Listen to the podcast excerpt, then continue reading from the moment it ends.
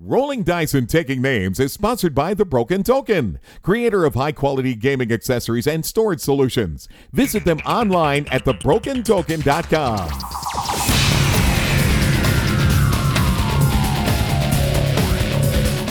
Everybody, we just got back from Gen Con and it's time for another episode of Rolling Dice and Dropping Names, I mean taking names. In this episode, I take a break from real life Monster Laundry to join the guys for a Gen Con flavored flying squirrels and the guys review Forbidden Stars. Let me know when y'all are ready. I'll be in the green room napping. And it's another episode of Rolling Dice and Taking Names. This is episode 73. My name is Marty. I know, I'm Tony. And Tony, I am on top of the world right now after just coming back from Gen Con. Had a wonderful time, but I must say, I really like the reason why you picked this song because I guessed it and, and I was right. So well done. Oh, I know, but it was quite obvious. I mean, not like there was any doubt you were going to come not top on the world of defeating two unprepared adversaries, as well as having Rodney there to just carry you along in that incredible battle. I saw some pictures of Hiroshima Hex, Hiroshima Hex. However, how, how, how would you how do you how are you supposed to pronounce it? Neuroshima Hex. Hiroshima Hex. Okay, I've heard it multiple ways, but you didn't even break a sweat in that, did you? Number one, I'm not going to be mean to anybody, and and number two, I, I don't know why you said Rodney carried me. I'm not sure what's going on there. I mean, if we go back and roll back the video, I think I think I was doing a little bit. My back's a little bit sore. I'm just saying. oh, saying. okay. I, I can see that happening. I mean, I mean, the man, all he does is teach the games. It's not like he's playing the game. So I understand what you're saying there. So No, it was it was a, a lot of fun. And Top of the World, for those who don't uh, remember, we, when we did our music episode, Top of the World was the song I play af- after I win. So it was a great time uh, playing uh, with Rodney against Matt Evans and Joel Eady. And uh, they were great guys. It was a lot of fun. We had a lot of people in the room. Big thanks to Cardboard Jungle and those guys for doing play by play and doing the refereeing and, and covering all that. They did a fantastic job. It was a really good event. Ignacy really enjoyed it. And Tony, I think Ignacy is going to expand this at BGG Con. I know it's not because of our challenge to the ladies, but that's what I heard. I, uh, you brought that back to me. That's going to be exciting at BGG Con. So, guys, if you haven't played the game, it really is. Yes, it's an older game, and it's not because um, you know Ignacy suddenly signed on. I was quite surprised at just how much fun that game is. I I wish I had discovered it earlier, but I'm glad I discovered it in 3.0. I, I totally agree, and hopefully this game can get some some traction because it. I know uh, Ignacy said the thing about that game it's so old. People's like, why do I want to play that old game? I think it's just because it wasn't promoted very well, mm-hmm. and now that he's picked it up and really promoting it, it is it is a fantastic game. So if you haven't played, check that out. And here we are jumping straight ahead to BGG Con, but I think we probably need to talk about Gen Con, which I just got back from just not a few days ago. I don't know how we're going to be able to do that, seeing how, well, one of us didn't go. But if you want to just do two minutes of flying squirrels and hear yourself talk, I can sit back in my chair. I'm good with that. Is there is there some way we're going to do this? Well, well no, no, no. How, how about this? So, you know, Vanessa got to go with me, mm-hmm. and she has some stuff that she wants to share. So, we could bring her in on the flying squirrel segment. Oh, so this is going to be like a third wheel on a oh I don't know uh, date or something, or you know mine doesn't show up or something. So yeah, sure, why not? Let's bring Vanessa on. Let you two talk about Gen Con. And I'll just once again sit back in my chair. Let me go get something to drink so I can listen to this as well. No, no, you you. I mean, there's conversational things. I'm sure. I mean, I want to hear what you did at Gen Con. That's what I'm excited to hear about. Okay, so yeah, that sounds great. So I'll I got my two topics ready. So yeah, go find Vanessa. Where is the woman? well, actually, she. We need to get started on this because right now she is in the green room and I think she's wanting to do some painting. And hold, hold on, Vanessa, do not put valances in the green room. Holy cow, dude, we got to get started. All right, let's get let's get over there. And now it's time for Flying Squirrels, short discussions on topics that have our attention. For now. Now here's something we hope you'll really like. What are you talking about? Paint and put up valances? I'm just trying to clean the clothes, to wash the clothes from that trip. But hey, I have a post Gen Con thought. What's that? Pre Gen Con, I would come in here. I was just talking to Marty and Tony. That's it. No big deal. Now, post Gen Con, y'all are a big deal. People actually listen to you. So I'm like all nervous and scared this time. Nobody is listening.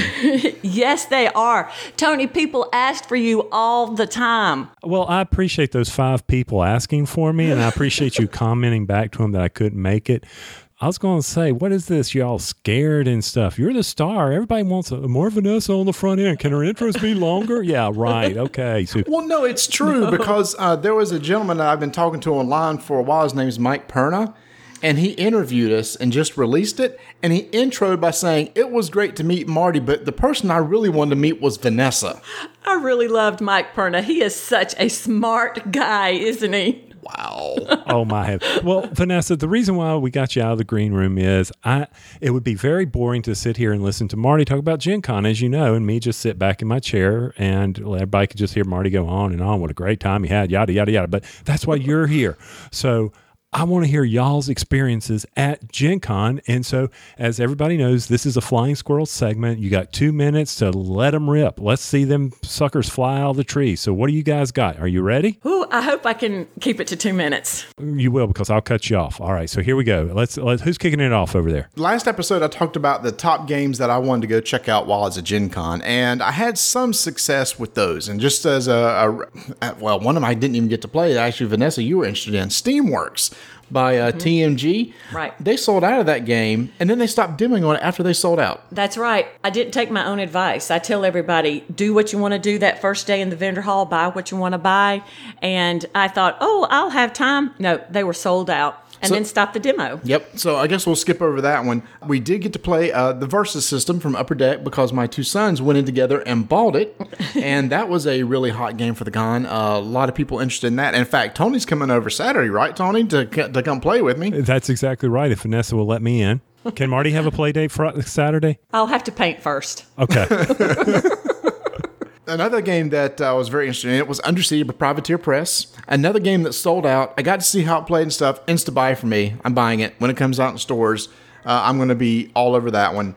The uh, but now the hot game of the con. One of the hot games was Code Names by uh, Games, and Vanessa, you and I got to play that. Big big deal at the con. A lot of people carrying that around.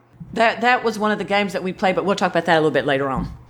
But now the most disappointing game was actually I'd said I was interested in Wrath of Dragons. The problem was is I demoed it and Tony, it was like it was a decent game, but I got up going, uh, you know, I need to play it again. I'm not sure it's insta buy for me. okay. So it's a good game, maybe a great game, but not an instant buy. But that's, but was it fun to destroy resources? It, it was. It just didn't grab me as much as I had thought it would. Now I only played a short demo, so I need to maybe try it again. But that was one of the, my top five games that I just walked away not as impressed with.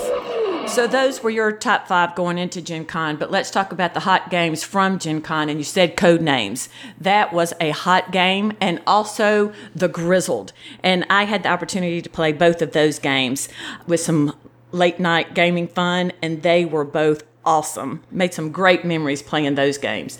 The Grizzled was uh, the game we got to play at uh, Cool Mini or Not. And so I'd actually got to talk about it earlier. And that's the game that kind of snuck up on us. I think a lot of people went into Gen Con, never heard of the Grizzled. And then by the end of the con, everybody was going over there to buy a copy because the word spread like wildfire about that game. It really did. I did see it in the bags of people walking around, and also code names. Yes, Codenames was very hot because they had the pre-order, which they, they did really well. And both so the the Codenames is kind of like a word party game, whereas the Grizzled is just a card co-op game, and it is brutal. But we played like out and at a restaurant. We went outside and sat We outside did. this pub at this table and played. And we ju- that's the game we would just pull out anytime we wanted to do something. That's right. And it's a game that has something for everyone. Our 12 year old really likes it too. So we always look forward to that. But there were a couple other big hits that I did not get to play Blood Rage and Ashes. Blood Rage is like on fire right now. Uh, Eric Lang was there uh, demoing it. I got to talk to him for a few minutes. I got to play this game at Cool Mini or Not Expo. It was a hot game. It sold out. Also, they only had like 100 or so copies. They were gone. Everybody is talking about it right now online. I can't wait to get my Kickstarter version in September. The Ashes. The boys have really caught on to that. And why haven't you taught that to me yet? I, I need to because i it involves dice, so you'd be all over it. But to me, this might be my game of the con because they brought 700 copies of this game and sold out. It was either late Friday or early Saturday. 700. The the artist was there. Uh, Plaid Hats has a huge hit on their hand. Isaac Vega did a fantastic job designing this game. I, I just can't, Tony. I cannot wait for you to come over on Saturday and try that along with Versus. Uh, enough about what y'all got to play at Gen Con. You want to hear what I got to play at Gen Can? Oh, Yes, I, I I cannot do. wait to hear it. Let's go. All right, so at Gen Can, I got to play Don't Shock the Idiot. So basically, what that was was the installation of a floodlight in, over my garage. Now, you would think, being an electrical engineer, I would know how to install a floodlight over, you know, with a motion sensor. Donna's been getting on me. Hey, the floodlight doesn't work. Anybody could sneak up on us, things like that. So I was going to install that. Well, Vanessa, you know what the first thing you're supposed to do when you're in, doing an electrical project? Turn off the electricity. You would think that would be the first thing that someone who works for the power company would think about. But oh no, not this fool. He was happy enough. He stripped off the wires. He took down the old one. He, I at least, Marty, I at least put the screw caps back on the old wires because I said, you know, ooh, because if you make contact with your hand, um, black to white, and create that circuit, you're going to get a shock. And it, even though it's 120 volts, have you ever done that, Marty? Oh yeah, I've got bitten before. It doesn't feel good. It doesn't feel good. So on Saturday, I was playing in the 98 degree heat, shock the idiot as I hung a new floodlight. And um, That, that reminds me of the Ren and Stimpy game. Don't pee on the electric fence. I just want to know why there was not a periscope of this. Oh, yeah, that would have been hilarious. because I was, I had two hands up on the stupid floodlight. And, and why do they make the ground so hard to install? I, I I just don't get that because you know you got to get up in that. ki- Oh man, it was just it was an awful e- experience. But I got it hung. The bad boy works, and you know what? The first thing that was said to me, What's that? the motion sensor's not set right. Oh my gosh! So you lost. It was uh so it was a co-op game against the floodlight, and the floodlight ended up winning in the end. It did, but I'm alive to tell about it. So, what else can you all tell me about Gen Con? Well, it sounds like you had some non gaming activities that were not fun. Can I tell you about some non gaming activities that were fun at Gen Con? Oh, please do, please. I know that Gen Con is for gaming, but there are families out there where maybe one, um, where the spouse doesn't game, so they don't want to go. I've met people that have said that.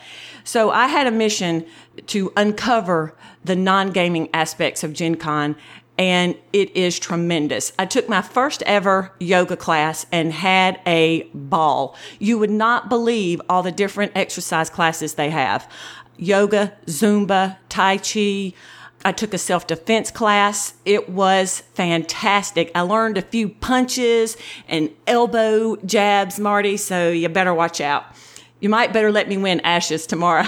De- demonstrate, Yeah, demonstrate. use Periscope. Let's demonstrate, right? no. demonstrate on the boy. So, do, let me see that warrior pose. Come on, break it down for me. There you go. there was also a cooking class that I went to, a costuming tip contest. Uh, I always say contest. I was not in the costume contest. It was costuming tips.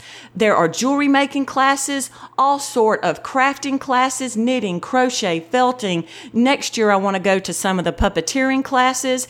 And there is a huge craft room that is filled with nothing but craft supplies for you to go and take advantage of.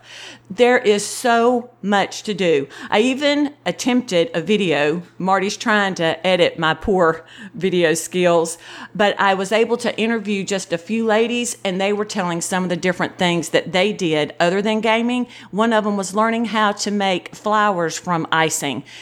Just so many things you wouldn't even think of that are there at Gen Con. So I'm here to say, make your family go, make your significant others go. You will have fun. So, real quick question. So, they had cake decorating classes? You know, when I was looking through the list, I didn't see that, but it sounded like like rose making. How you make the little fancy roses uh-huh. out of icing. It sounded like that's what it was. Because, and I know we're going beyond our time, but real quick, I mean, I showed Donna pictures of the rush to the doors, and she says, "No way, no how, never." But you know, if she loves cake But here's the so there you go. all those other classes are not in there. She would never have to rush through those doors. Boom! There you go. She's oh, going. mic drop. Did I hear a mic drop? Don't- please don't drop this mic. I think I knocked it. Almost knocked it Yeah, over. you did minute knock it over earlier. If you heard like a crashing sound earlier in the recording, it was because of that. I was not doing a move on you. One of my One- one of one your- of my defense moves. So I love RPG books, uh, Vanessa. It was amazing the number of RPGs that are there. And, and it's like, why are you guys talking about this? Because I get drawn into those things. I, I'm with you.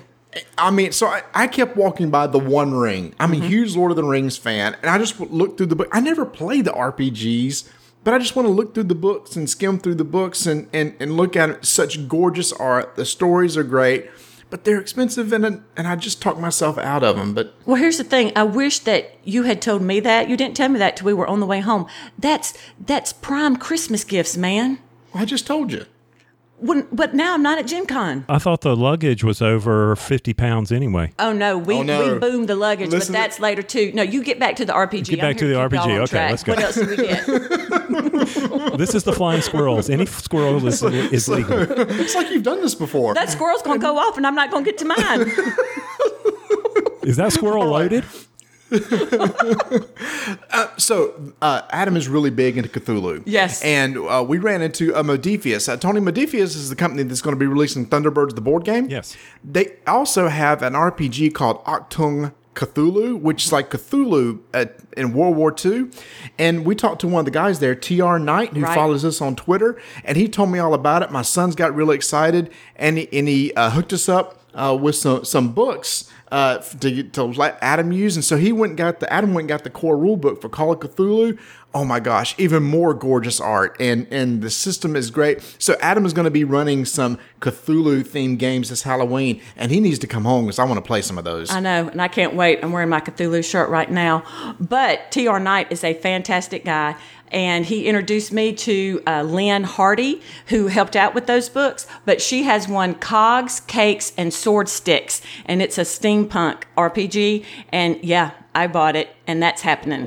Going to dress up in my steampunk attire and grab my friends, and we're doing that. So I'm all about the RPGs too. Well, hopefully that'll be up on Periscope. But back to Gen Cant real quick. I do want to point out something serious about it. You know, 425 Suzanne, or Suzanne Sheldon on our show, uh, Chit Chat, she, um, along with a bunch of other people, helped her organize all the things. And I want to give a big shout out to all the companies that contribute. That was a huge, from a standpoint of, prizes, donations. There, the, the list was incredible. If you didn't participate in Gen Con, you missed out on a very easy opportunity to win a prize during the Gen Con time. And I think from our standpoint, you know, Marty, I know we gave out a mini dice tray and, and you also committed uh, us a uh, Cool Stuff Inc. $25 gift card, and we'll be sending that out shortly. But that was not only incredible that Suzanne organized all that and the people go out, check out the gencant.com site. I know I sent in a picture even though I wasn't eligible to win, but you know, some of the creativity was just unreal. So if you missed out on the Gencant chance, be sure to take a part of it uh, next year because to be honest with you, there was enough prizes to go around for everybody. Yeah, and to uh, be honest, I kind of missed some seeing some of those pictures. I saw the winners. I don't know if you saw them, Vanessa, but there were some really creative ideas out there. In fact, uh, one of the winners was played off the little skit that I did in the Team Vest episode two video, where um, uh, I was playing against you know myself in the game. Right. A guy superimposed himself in four different spots around a board game as he was like playing against himself. So that was really cute. that really is an amazing thing. It it helps to to connect those that go to Gen Con and those that don't. It, that really is. You rock, Suzanne. She she is just And that was a lot of work. Did you see all the prizes? I don't know if I showed you the prizes. The prize list is huge. I, I can't even imagine all the the hours she had to put into that. oh, and then now she has to deliver all the prizes. So, yeah, kudos, kudos to her. Absolutely. Love you, Suzanne. One of the hi- big highlights for us, Vanessa, and we've just been calling it Hall B. Here's the thing about the four best ga- days in gaming, or was it the f- best four days of gaming? We didn't do a lot of gaming.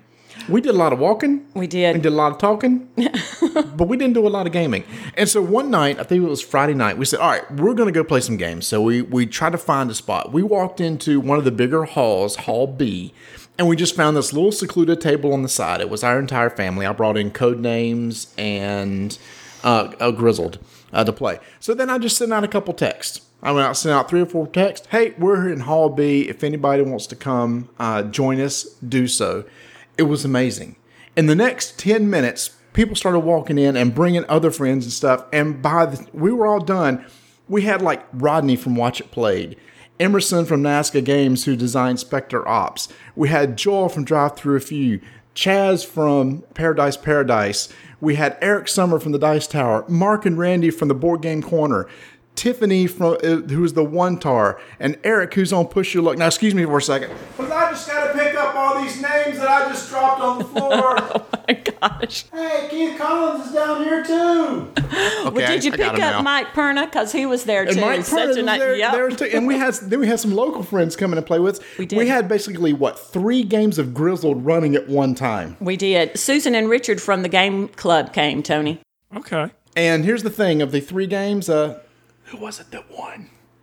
We did. We did. We did. and if you want to see how that game's played, actually, Joel shot video while he was sitting there with the guys in the game he played with. So if you want to see how Grizzled uh, works, go to Drive Through Review and check that out. And then we followed that up with Code Names, which was absolutely hilarious. It, it was. It, it, it was one of the highlights. That was a fantastic night of gaming. Yeah, except when Rodney gives a clue of like uh, water, and one of the one of the uh, options is ice, but that's not one of the words he's trying to get people to say. And another option is tap. But that's not that's one, not one of the words he he's trying to say. As soon as he said that, he leaned over me and said, "I really screwed up on this one. I didn't see ice and tap."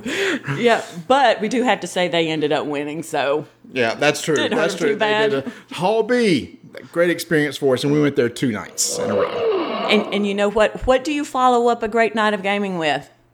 A cool milkshake Oh yeah, from Steak and Shake. that's right. So we would every night, of course, when it was really late. Well, late for me is one or one thirty in the morning. I know some people stayed up way past that, but we would go to Steak and Shake, and again, we always seemed to meet up with someone. We saw Chaz. Did you?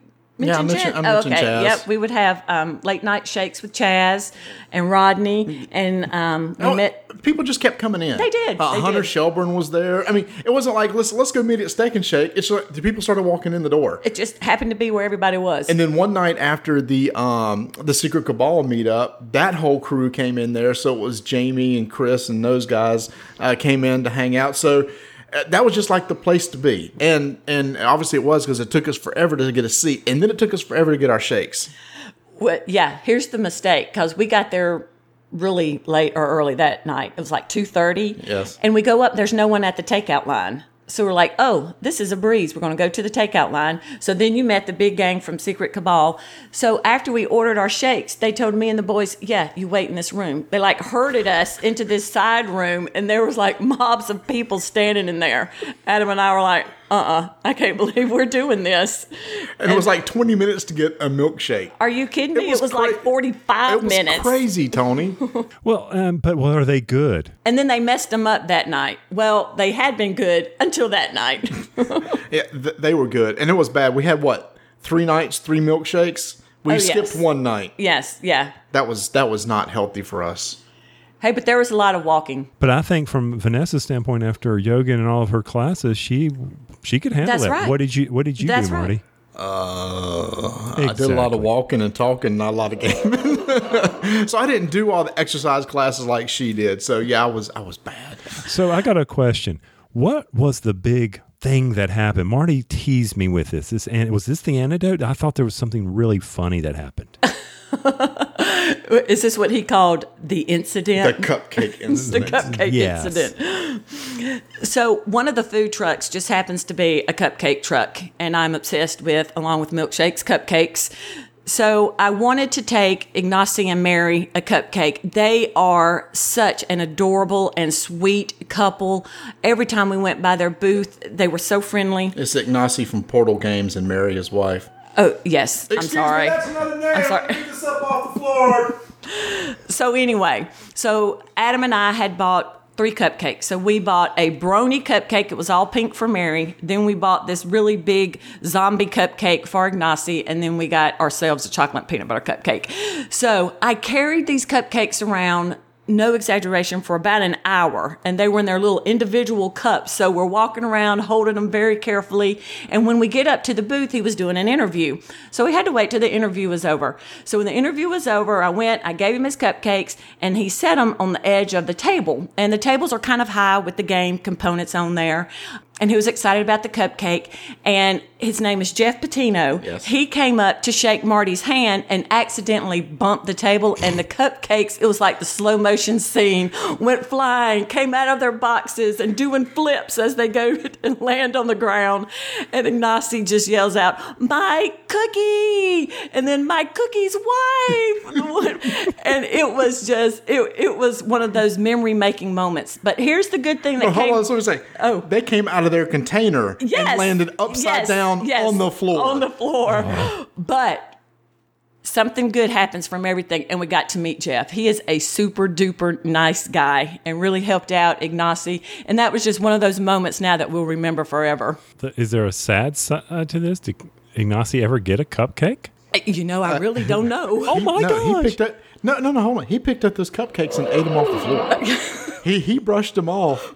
And what was funny is that he looked at Jeff and says, "You're fired. Yeah. You're fired. You get out of my booth. You're fired. Messed up my cookies. You're fired." And, then Jeff said, "No, let, let me stay. Let me stay." He said, "No, you go to that half of the booth. You do not cross this line. Do not touch my cupcakes again." And I think he tweeted a picture of that he was fired. Well, I saw the picture, but I didn't know if he actually ate it. But the funny thing, Tony, not long after that, we walked over to Plaid Hat Games, and as we were walking by, I think it was Brett, knocked their table and knocked over their thing of French fries. so Connell, some food. We've got to get out of here. We, do not. Let's not take food or be around food in the vendor hall at Gen Con. It, it's just not a good mix. At least you didn't spill it all over Rattle Battle, Grab the Loot, and all that stuff. I could just see that cupcake going spr- everywhere. One thing, though, I think Jeff started tweeting, what was it, Marty? Hashtag. Um, no more cupcakes, or it was something funny. Shoot, I wish I'd had it with me because I said hugs, not cupcakes. Oh, that's right. anyway, that that's just one of those classic moments we'll remember. So uh, finish this off for us, guys. What do you got? Anything else? Did anything else miraculous? What What do you remember most from Gen Con? Well, here's the thing: is uh, Gen Con this year, the numbers were sixty-one thousand four hundred and twenty-three attendees. Now, the first time Vanessa and I went was four years ago. It has doubled in size. They said it's been doubled in size Wow. since 4 4 mm-hmm. years ago. The interesting thing is, is for the past four years they've had double-digit growth, at least ten percent growth every year. This year was only eight and a half percent. I'm wondering if it's now gotten so crowded that people have like, you know what, I'm going to attend a different con uh, because the growth wasn't as there this time. It was packed, Tony. It, you know, it was hard to get a room. Thursday and the vendor hall was like Saturday from years ago. It was insane. Well, I, I mean, and I can't wait. You know, Vanessa's joining us at BGG Con, and I'll be in my cardboard box while y'all have the hotel. So, um, you know, I'm looking forward to what her impressions are of that compared to Gen Con. Because you're right. When I read the numbers and I read about all the attendance, and you saw the pictures, you you just look at it and say, why would I want to get in that mess for for games that are coming out within a month? You know, People did, and you know what? I uh, I didn't buy a lot of games. Vanessa didn't buy a lot. Of, it was really, it was more about the people.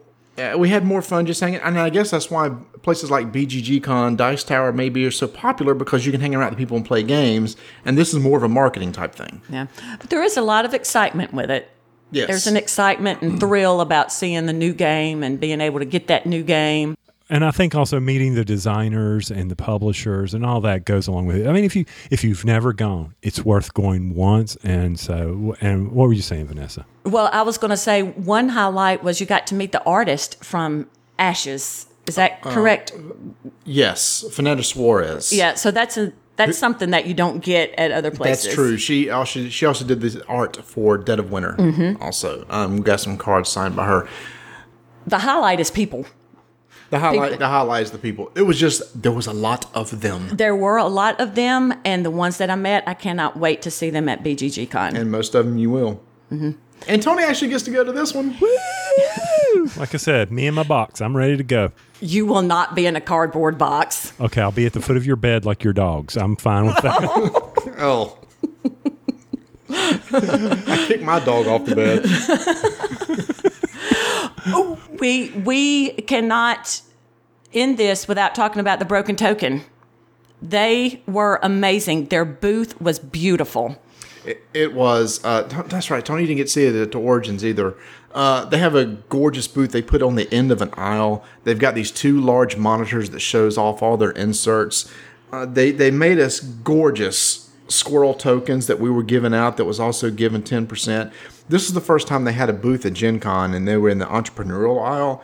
And every day you'd walk by there, they had a list of inserts they had sold out of, and they were go, going through them pretty darn quick. They were. They had sold out of a lot. Yeah, Many by the them. time it was over. Uh, especially the new ones, like for legendary encounters, because the new legendary predator came out, so everybody was going out over there and buying those. I don't know if they sold out, but I think they came close to selling out the imperial settlers, and it was for two reasons. Uh, uh, one is that it now can hold the expansion that Portal just came out with, but somebody found out that the imperial settlers insert works in the ashes box, and there's little trays to hold all the tokens. So people were buying them not only for ashes, but for imperial settlers too.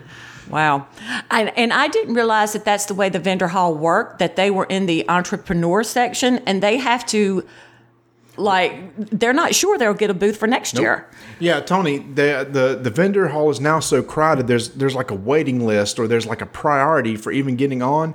So at the end, I was talking to Greg. He said, "You know what? We may not even be here next year. The only thing we can do is put our name on the list and keep our fingers crossed." Well, I wonder if that's the case with most of the guys there that you have to put your name in a hat, and it's it's kind of like vendor housing. You know that beautiful housing uh, salary, whatever lotto that they ran. Maybe it works for vendors too, like we do for hotels. Mm. Yeah, I was talking to uh, Travis Chance from Action Phase Games, and he said that they're not even allowed to expand your booth size anymore. They said whatever your booth is is what it's going to stay at. And he said he was fortunate to get the size that he wanted, and he wouldn't want to expand anyway. But it's a lot of people who have been growing can't get their booth any bigger. Hmm, that's a very interesting. Well, it'll be interesting to see how Gen Con continues to evolve over time. I mean, you know, and how the hobby continues to evolve. We keep waiting for the bubble.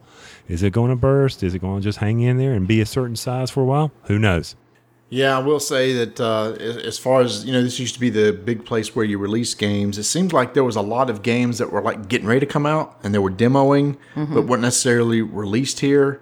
Um, it seems like the the Fantasy Flight announcements for the games that they made, uh, which was the Warhammer Quest action card game, Fury of Dracula, which they already announced, and Rune uh, Bound Edition Three.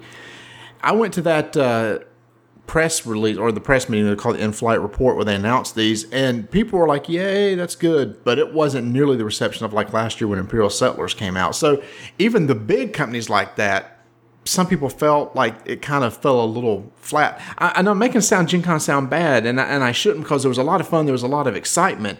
I'm just wondering if companies and people are now going to start spreading out their releases instead of all at Gen Con. Maybe some is at Essen, maybe some is at Origins, and likewise attendees are now saying, "Well, I'm going to choose BGG Con or Dice Tower, etc., as opposed to just Gen Con." Yeah.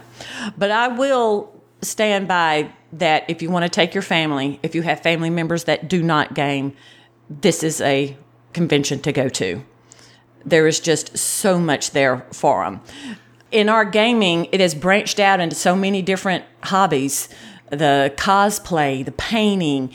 Uh, you could do anything, anything there. It's funny, Tony. We were walking through the vendor hall one day, and this guy just helped me and Marty out with a direction or something. And so I pulled out a squirrel token to thank him for helping us, and he wouldn't take it. He said, "Oh, I'm not a gamer." And I know Marty and I had a weird look on our face. He said, "I sell paintbrushes," so he didn't even game. He was just there selling his paintbrushes because everybody needed them for painting the RPGs. Yeah. Um, you said something that reminded me. Um, did you talk about Neuroshima Hex? Did you talk about Battle of the Board Game Networks?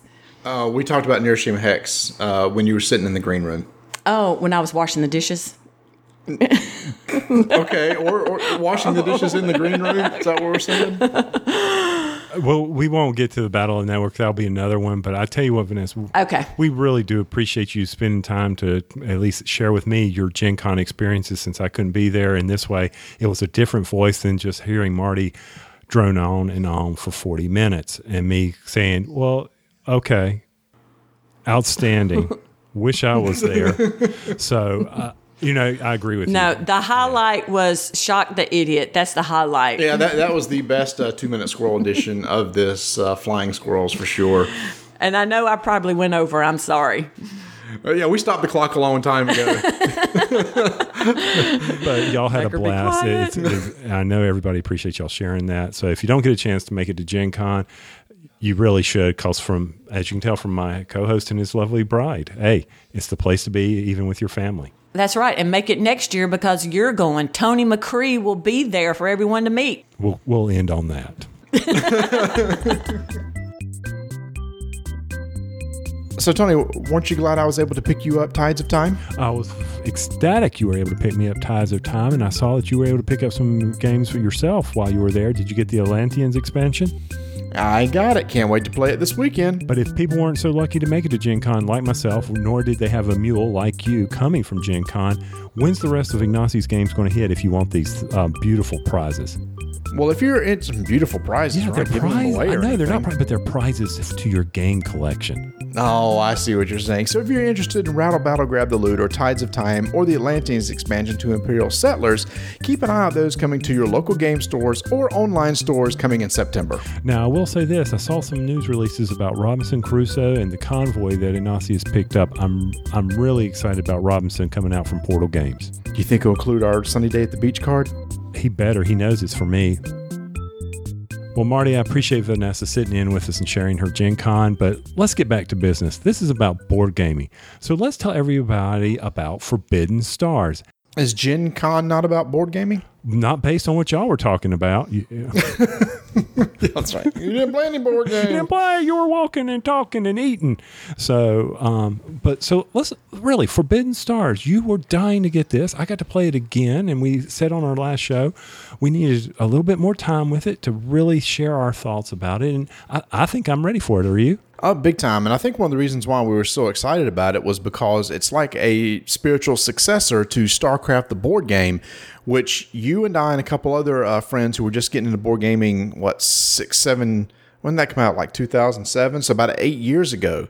Uh, that was like our first really big, deep board game, and we just absolutely loved it. Oh yeah, and I think a lot of it was with the StarCraft universe and and how it felt like the video game had been brought down to the board game for us, the the very various units and all. But the one thing that did come up was.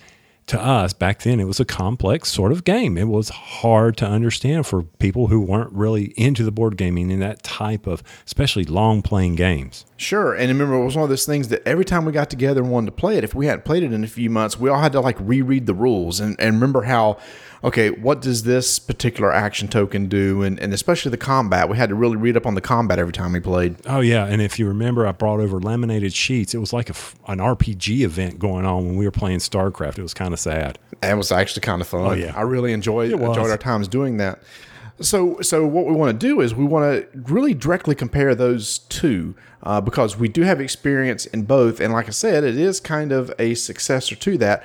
And the reason why we felt it was going to be that way, Tony, was mainly because of the action selection system that we really enjoyed in StarCraft. Right, and, and that was one of the key things we love. Now, and all, and you know, full disclosure here: before we played Forbidden Stars, we went back and played StarCraft, and then we've played Forbidden Stars. So, you know, we actually do have a good comparison here, Marty. And um, I don't want to go over all the rules. That's true. What we can do is just kind of give an overview of the game as we go. So the game is, um, well, StarCraft was, you had these planets. You had these planet tiles that would interlock, and you built your galaxy that way.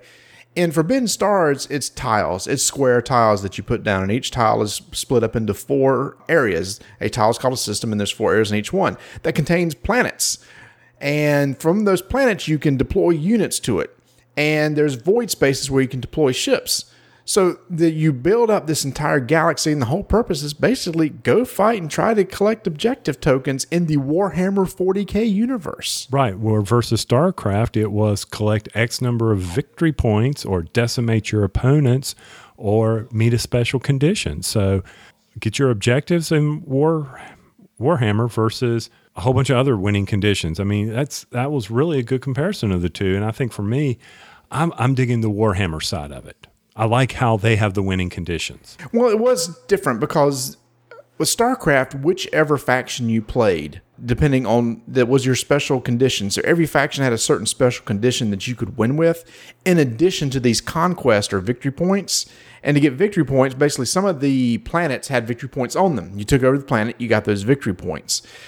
That's little that's different than This game, whereas the whole goal is everybody's trying to do the exact same thing. There's no special victory conditions. Whoever has the first one to get to uh, the objective tokens uh, based on the number of players in the game, you need if there's four players, you need four objective tokens, or whoever has the most objective tokens after eight rounds. So that simplifies it right there. Because Tony, remember when we played StarCraft, we kept going back to the same faction because if you play another faction, you kind of had to learn how to play it because each played a little bit differently. Now, I guess in a way there is some niceness to that because each one does play different. But the factions in Warhammer 40k are somewhat different too in how they play. Exactly. So I'm sitting there thinking, what are you talking about? Warhammer, the, the factions are all different. I've played two different. You've probably played them all. So they're all different as well. Well, I was thinking of the victory conditions. Oh, victory Every condition. faction had their own special special victory condition in uh, in StarCraft, not in 40k. So, so which victory conditions do you prefer, Warhammer or StarCraft? I'm going to have to say Warhammer. All right. uh, because I feel it's just more straightforward. There's these tokens on the board, guys. Go get that token. The token is sitting on a planet. If you're the only unit sitting on that planet, there's no enemy units. You get to pick up that token and put it on your board. If you collect enough of them, you win the game. Very straightforward, easy to teach. Uh, yeah, exactly. And then moving right along here, because in Warhammer, I never felt like I had. You got eight rounds. StarCraft, it's an infinite time round. You know, infinite time to build up. In Warhammer, you got to get moving. If you don't get moving, they're going to take those objectives from you. StarCraft. We, we called it the turtling and and you could do that. It was a constant build build up build up build up build up. Because especially with some, especially some of the factions you could turtle with. There's no turtling in this game. It's impossible because the winning condition is you got to go fight and get those tokens. Yeah, so if you like to turtle and then go attack and beat the snot out of people, eh, I don't know if Warhammer's going to be it for you. So for me, I prefer the Warhammer method of get out there and go. Don't waste time. But maybe that's because I've gotten older and I don't have a lot of time to sit there and develop and all.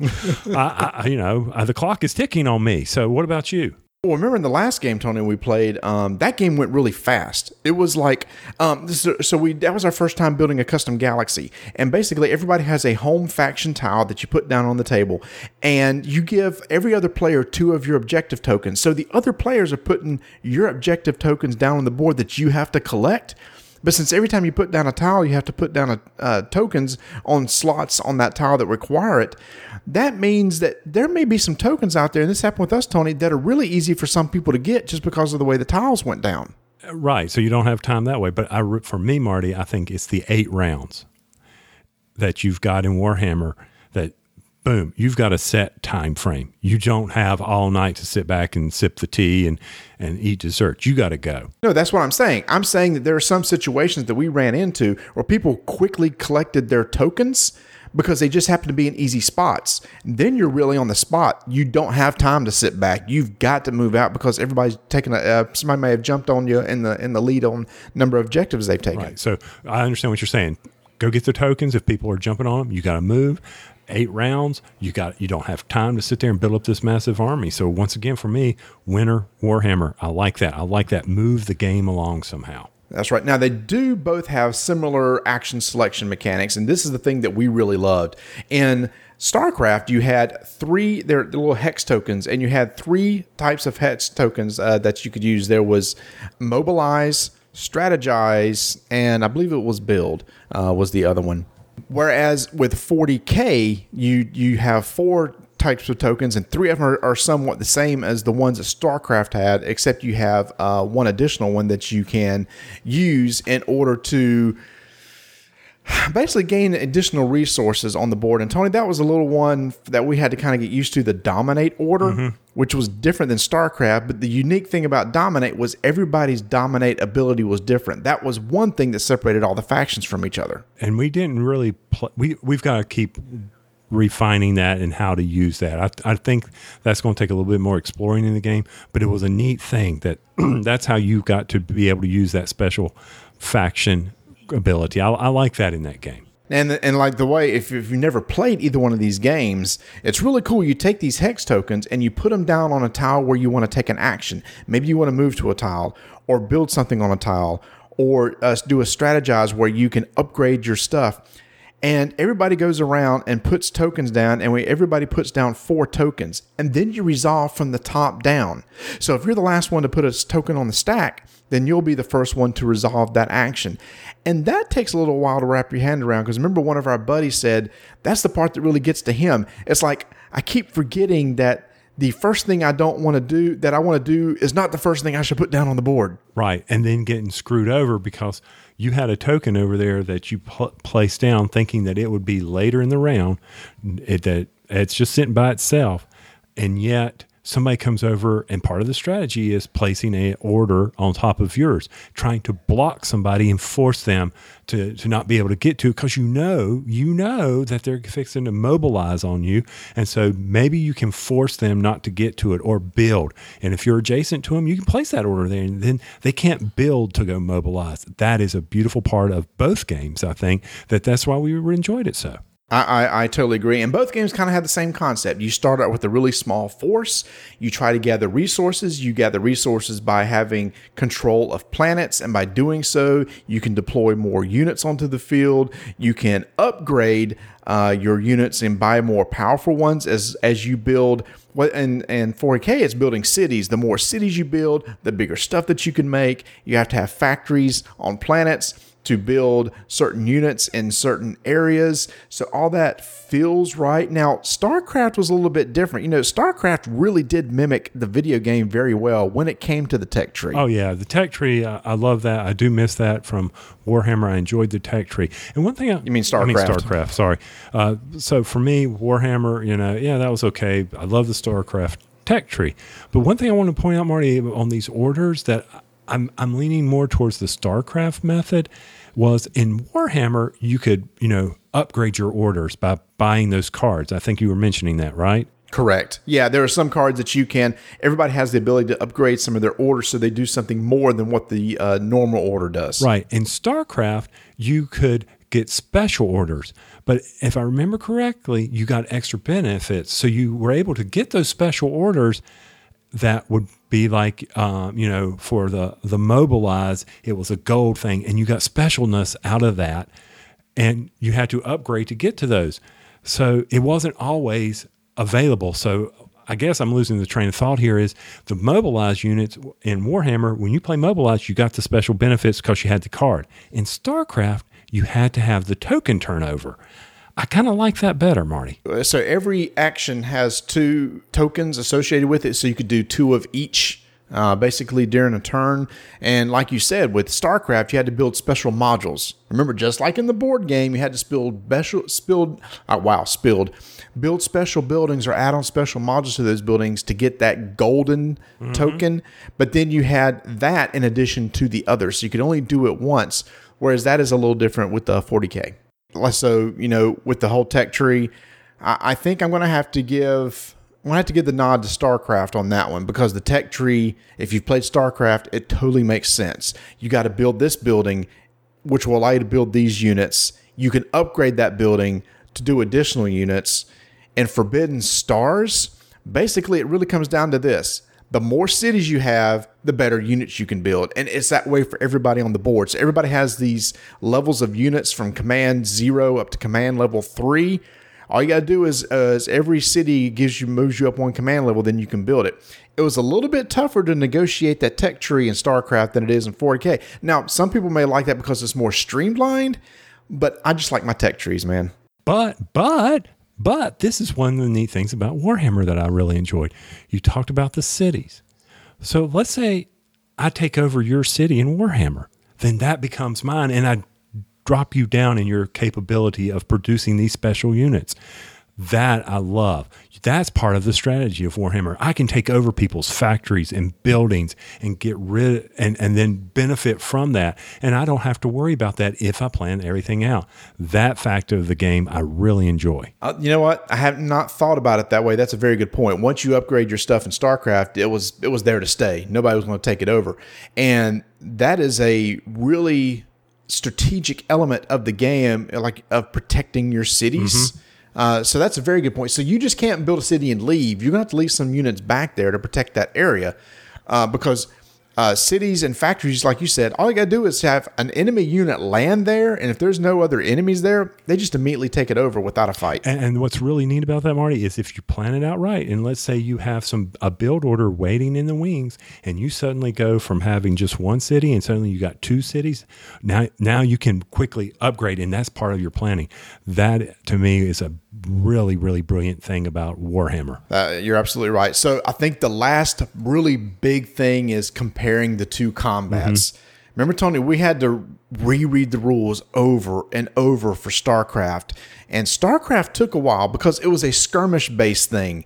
Basically, when you brought your units into a planet, you had you fought somebody else's units and you took them off the board and then you lined them up. You had an attacker pick the defender, and then for you, so you had these little separate fights with Warhammer 40k. It's just everybody goes in at once, right? It's a huge battle and not one individual skirmish. Right. Mm-hmm. Yeah. And and one thing that drove me crazy about StarCraft was the attacker got to assign the skirmishes. Oh, I hated that. Yeah, so I mean, it was advantage to the attacker, which I guess makes you want to be motivated to attack. But the combat drug out a little bit because there was no dice in this game; it was card based.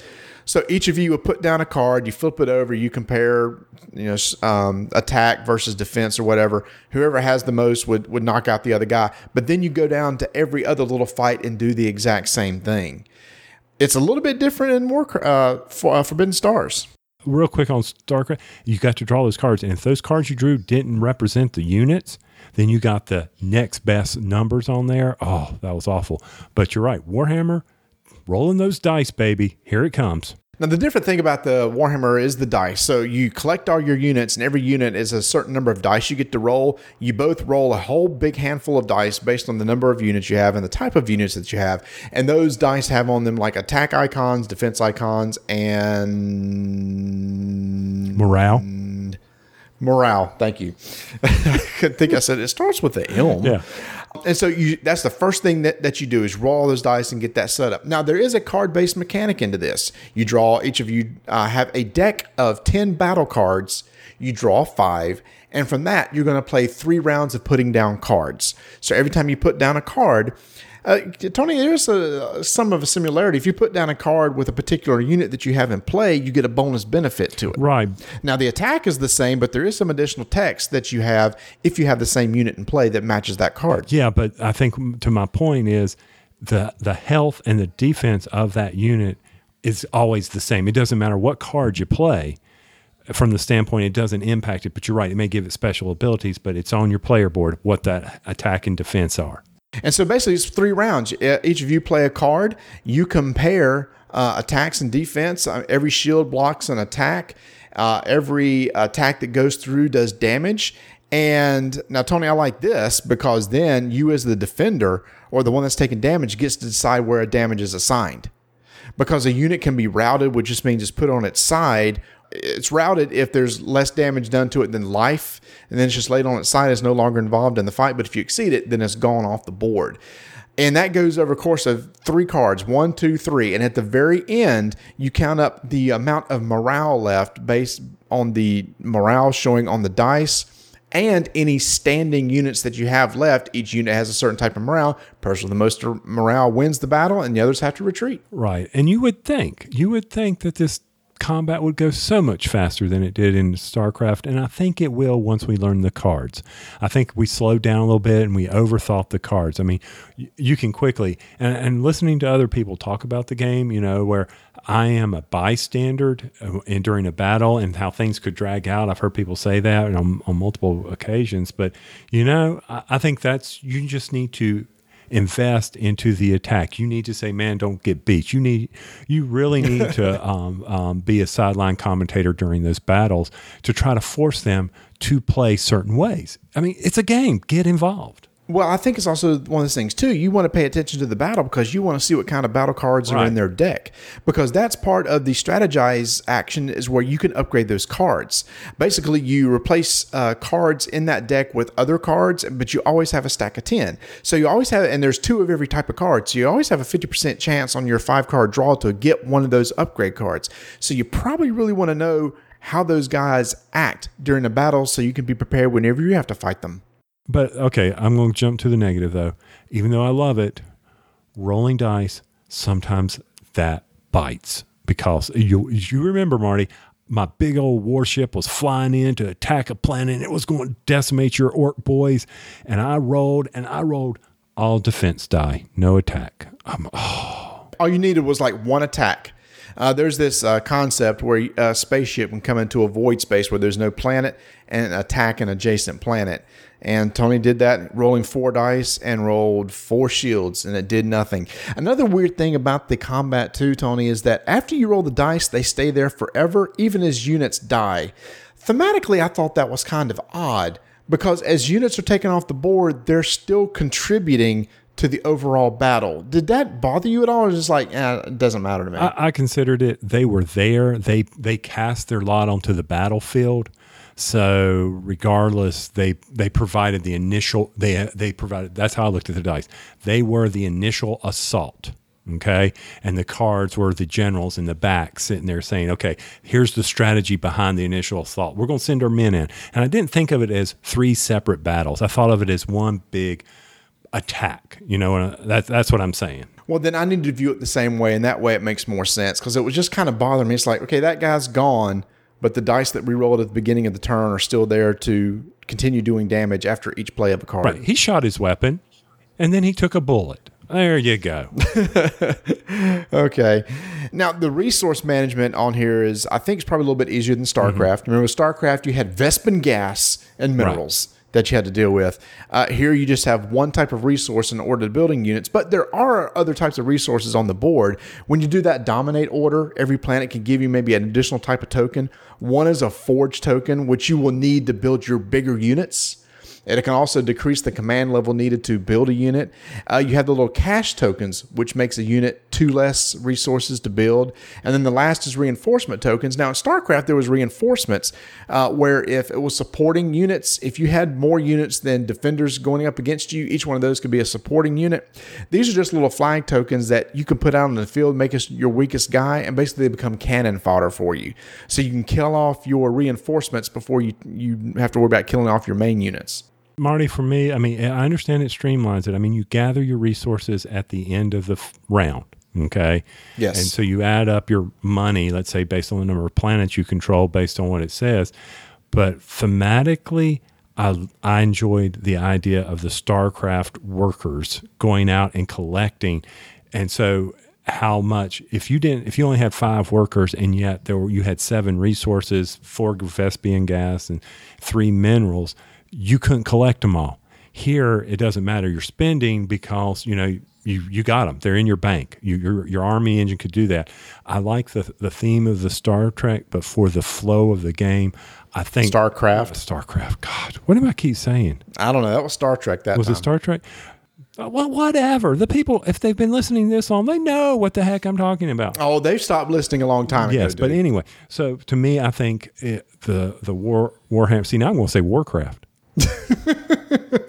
it's it's in it's in it's it's in the mind. So anyway, Warhammer, I think it moves everything along a lot quicker, and it's better to use. It's quicker to spin than than people sitting there. Okay, I got to place two workers here on the minerals. Oh, but it, but no, I will say you lose the minerals in Warhammer or minerals the the money if you lose the planet, and the same thing could happen in Starcraft. If you lose a planet, that gets you lose those workers on that planet. So that was kind of an interesting concept. So it's pretty much the same, but I do think the Warhammer thematically, eh, I don't like it as much, but I think it's a lot better for the game. So thematically, you're giving the nod to StarCraft. I totally agree. Combat, you're giving it to Forbidden Stars or StarCraft. Oh, combat, I'm going to go to Forbidden Stars. So the even though there's luck in the roll of the dice, you're still cool with that. I'm fine with that. How about you? Usually, I'm not a big dice thing, but the cards can mitigate the luck of the dice and because uh, you those cards can add additional icons like attack or defense or morale icons which help you in the overall battle. So i tend to agree. So it looks like the main things that we like better with starcraft were two the tech tree and the theme. For me that's just knowing the starcraft. So yeah just those two. Let's end it at that. Yeah, so it's, it's those two that uh, that take the lead there. Everything else, I think they did a good job uh, streamlining. So, Tony, if you if you were given the choice of do you want to play StarCraft or do you want to play Forbidden Stars, when I ask you to come over, which will it be? It's going to be Forbidden Stars for the game length and just the overall. And and the one aspect we didn't talk about, which is will always be my favorite in Forbidden Stars, warp storms. Love them, love them, love them. Why don't you explain how those work? Because you're right, that is totally different than StarCraft and totally changes the game. Well, gee, thanks for putting me on the spot there on trying to explain this. Um, and you know how well I teach games. So, warp storms, they basically are little nebulous clouds that fit between the tiles. They're these little thin paper bars that basically are repre- you know, representing some type of warp storm that's going on. And units cannot pass through there. So, uh, they're initially put on by the players on the board to kind of direct or control the flow of where the ships are going to go and the units are going to move. So during the game, at the end of the um, round, we're near the end of the round, and during the regroup phase, everybody flips over a card that says, "Hey." Um, you get to do this if you played. Uh, is it? It's not dominant. What's the see now? Strategize. If you play strategize, you get to do this card, but everybody gets to flip over one of these cards, and it tells you how to move the warp storms. That is a huge strategy thing. Now, in our last game, Marty, we basically took the warp storms out of play by putting them on the edges, and then the cards that kept flipping never really impacted us. Other game, it was a big, big deal. So I think it can go either way, but I love that part of the strategy because just because you're done with the round, it doesn't mean the strategy stops. Yeah, and there's a warp storm for every player on the board, and each one moves one, but you can't move one that's already moved. Right. And they either, yeah, they slide up and down across the board where they flip. or rotate 90 degrees. Yeah. Yeah. yeah. So the warp storm is a really cool thing that StarCraft didn't have. Now, StarCraft did have the jump, the uh, areas where you could jump between planets. Which could really mess you up too, because those were set up at the beginning of the game, and somebody could just like come right in your back door. You really don't have that here. The The warp storm is, is kind of the effect of that. Is like uh, the warp storms impede uh, movement, and you can use it to bit. I, one time, I even shut myself off.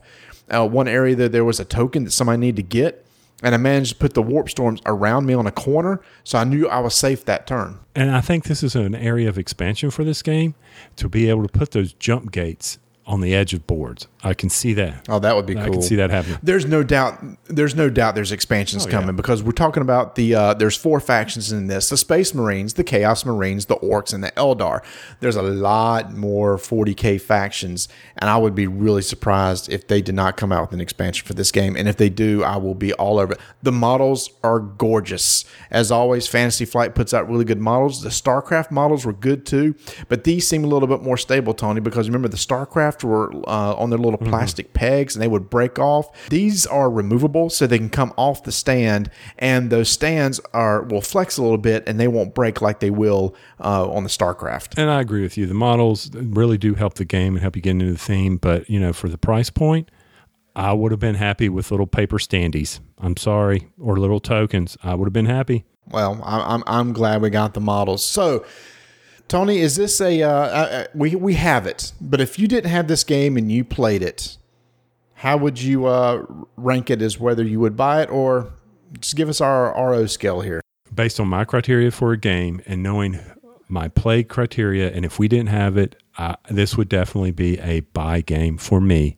And knowing that you would be, you would always be willing to play it, and our friends would be willing to play it. But I know from my side, my my wife and our neighbors, there's no way I could get this to the thing.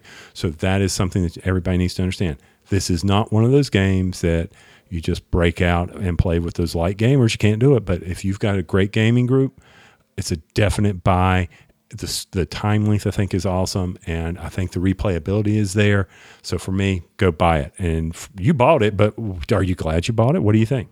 Definitely, it's still a must buy for me. This was this fits a niche or a style of game that I was looking for, a big battle game. Uh, we did talk about the time, but we didn't mention the time link. A four player game, once you really know the game, could take you, if everything goes really quick, you could probably do two and a half, three hours, but allow three to four hours for a four player game. I think that sounds about fair, right? I, I'll be honest with you. Yeah, at the starting, but I think if you keep playing the same races, I know there's there's no fun in that, but once you learn a race, I think you could really get this game in and under two hours. I really do because it's because you'll know the dice, you'll be knowing the cards, you'll know your strategies, and the only thing that's going to keep changing is that board and your objectives, and that's going to that's the initial slow time. How am I going to get there? How am I going to get those objectives?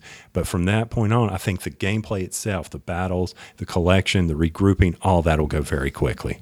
We have been comparing against StarCraft, but I will say a lot of people have been saying, is this the Twilight Imperium killer? Tony, for me, I don't think this is this isn't Twilight Imperium. This is not a 4X No, game. it's not. And I don't, I mean, we played Twilight Imperium so long ago. We just joke about it now. If you like that kind of game, I don't think this will kill it for you, but I do think it, it could be your lighter Twilight Imperium. Yeah, but it's not. Again, it's for people who are wondering. Even even though it looks like an Eclipse or Twilight Imperium, it's not a 4X game because the. uh, To be honest with you, StarCraft was closer to a 4X game because of the tech tree and the way you had to get everything kind of up and going before you expanded and you know exterminated the others around. So a lot of people saying this is now my Twilight Imperium. For me, it is it is in a different class. This is more going out there. You you build up units, you go fight, you take over objectives. If somebody was to say Twilight Imperium or this, I would definitely still say this because of the length of time, and I just really enjoy this game. Must buy, thumbs up. So glad I bought it and can't wait for expansions in the future. And now that we've talked about it, I'm hyped and looking forward for us to getting together and play again. We took our time on this one, man. We we we are the stuff, and we know StarCraft is out of print. We realize that, people, but you may be able to fly, find one in your local thrift store. I seriously doubt it. And in fact, I've thought about selling mine for a decent amount of money, but I just can't for nostalgic reasons. So there's our look at Forbidden Stars.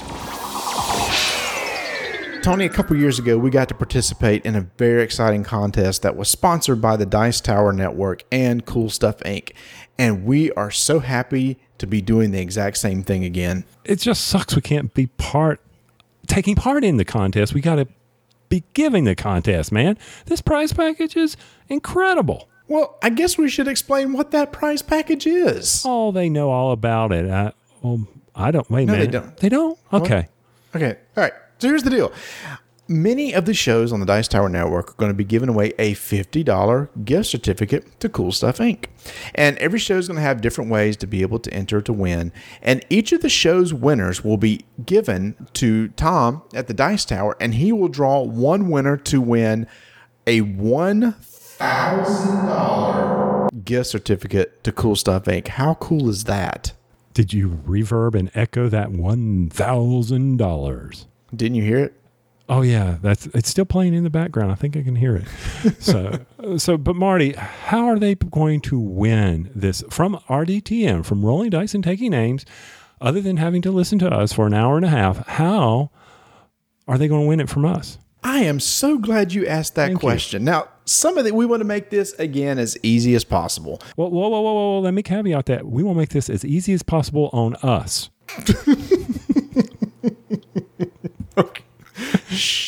Oh, my bad. They're not supposed to know that. Okay. All right, so here's the thing. Uh, several ways you can do it. Let's go straight to BGG. You know what, Tony? If they're a member of our guild right now, guess what? They already have one entry into the contest. Bam! That just happened. Bam, right there. You didn't have to do a thing.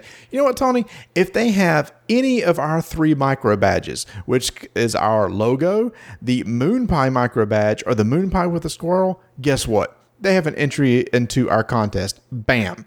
You know what, Tony? If they have all three, that's three entries into the contest. Did you see that? One, two, three. So if you're a member of our guild, have three badges, that is four entries into the contest right there. And, and now let's let's caveat that by the end of the contest. If you're part of the guild and you have those, it's not like as soon as you hear this episode, we're looking at you and then freezing it. No, by the end of the contest, which Marty will announce the date, that's when that's when the entries count. That is correct. There's and guess what? We have a form uh, a form on our thread. Wow. We have a thread on our forum where I was giving away 8 Geek- Geek Geek Gold to anybody who wanted one of our micro badges.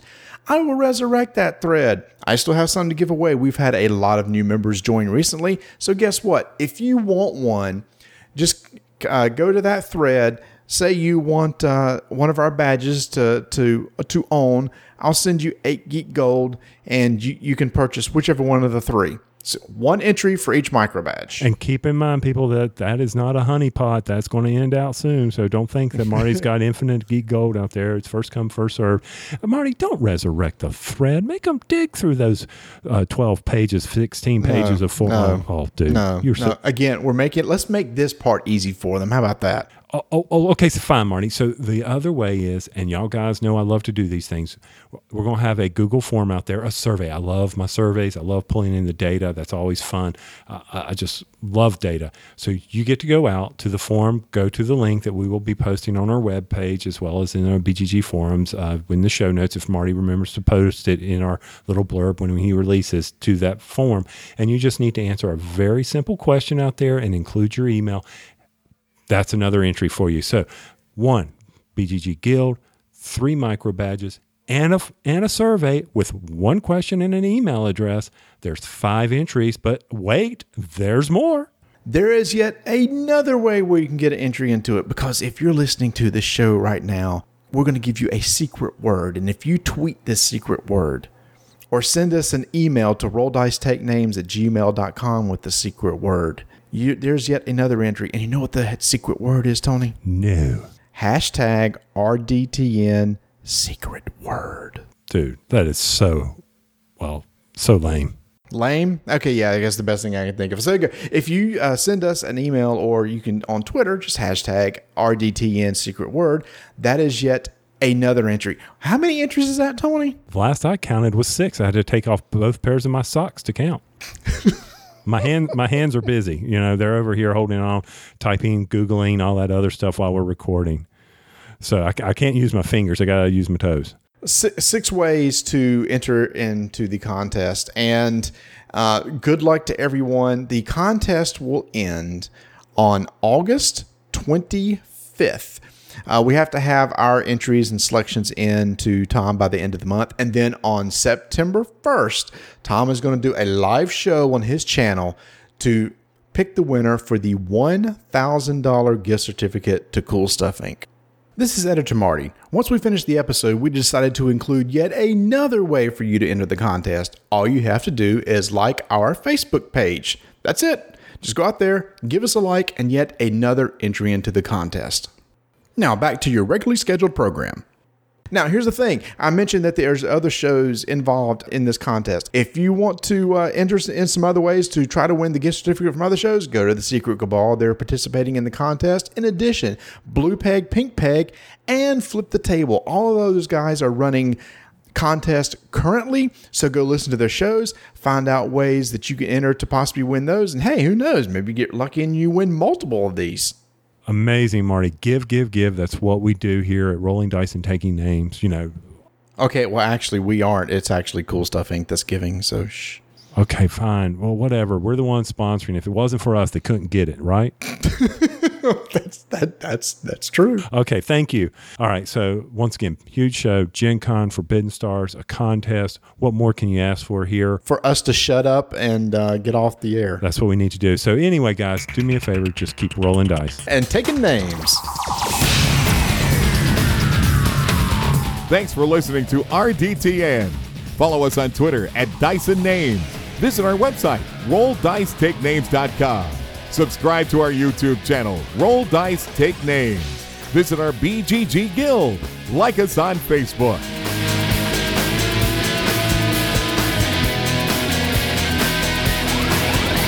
Hey, and I also found Sam Healey and Matt Evans and the Undead Viking and Patrice and Patrick and Rob and Ricano and.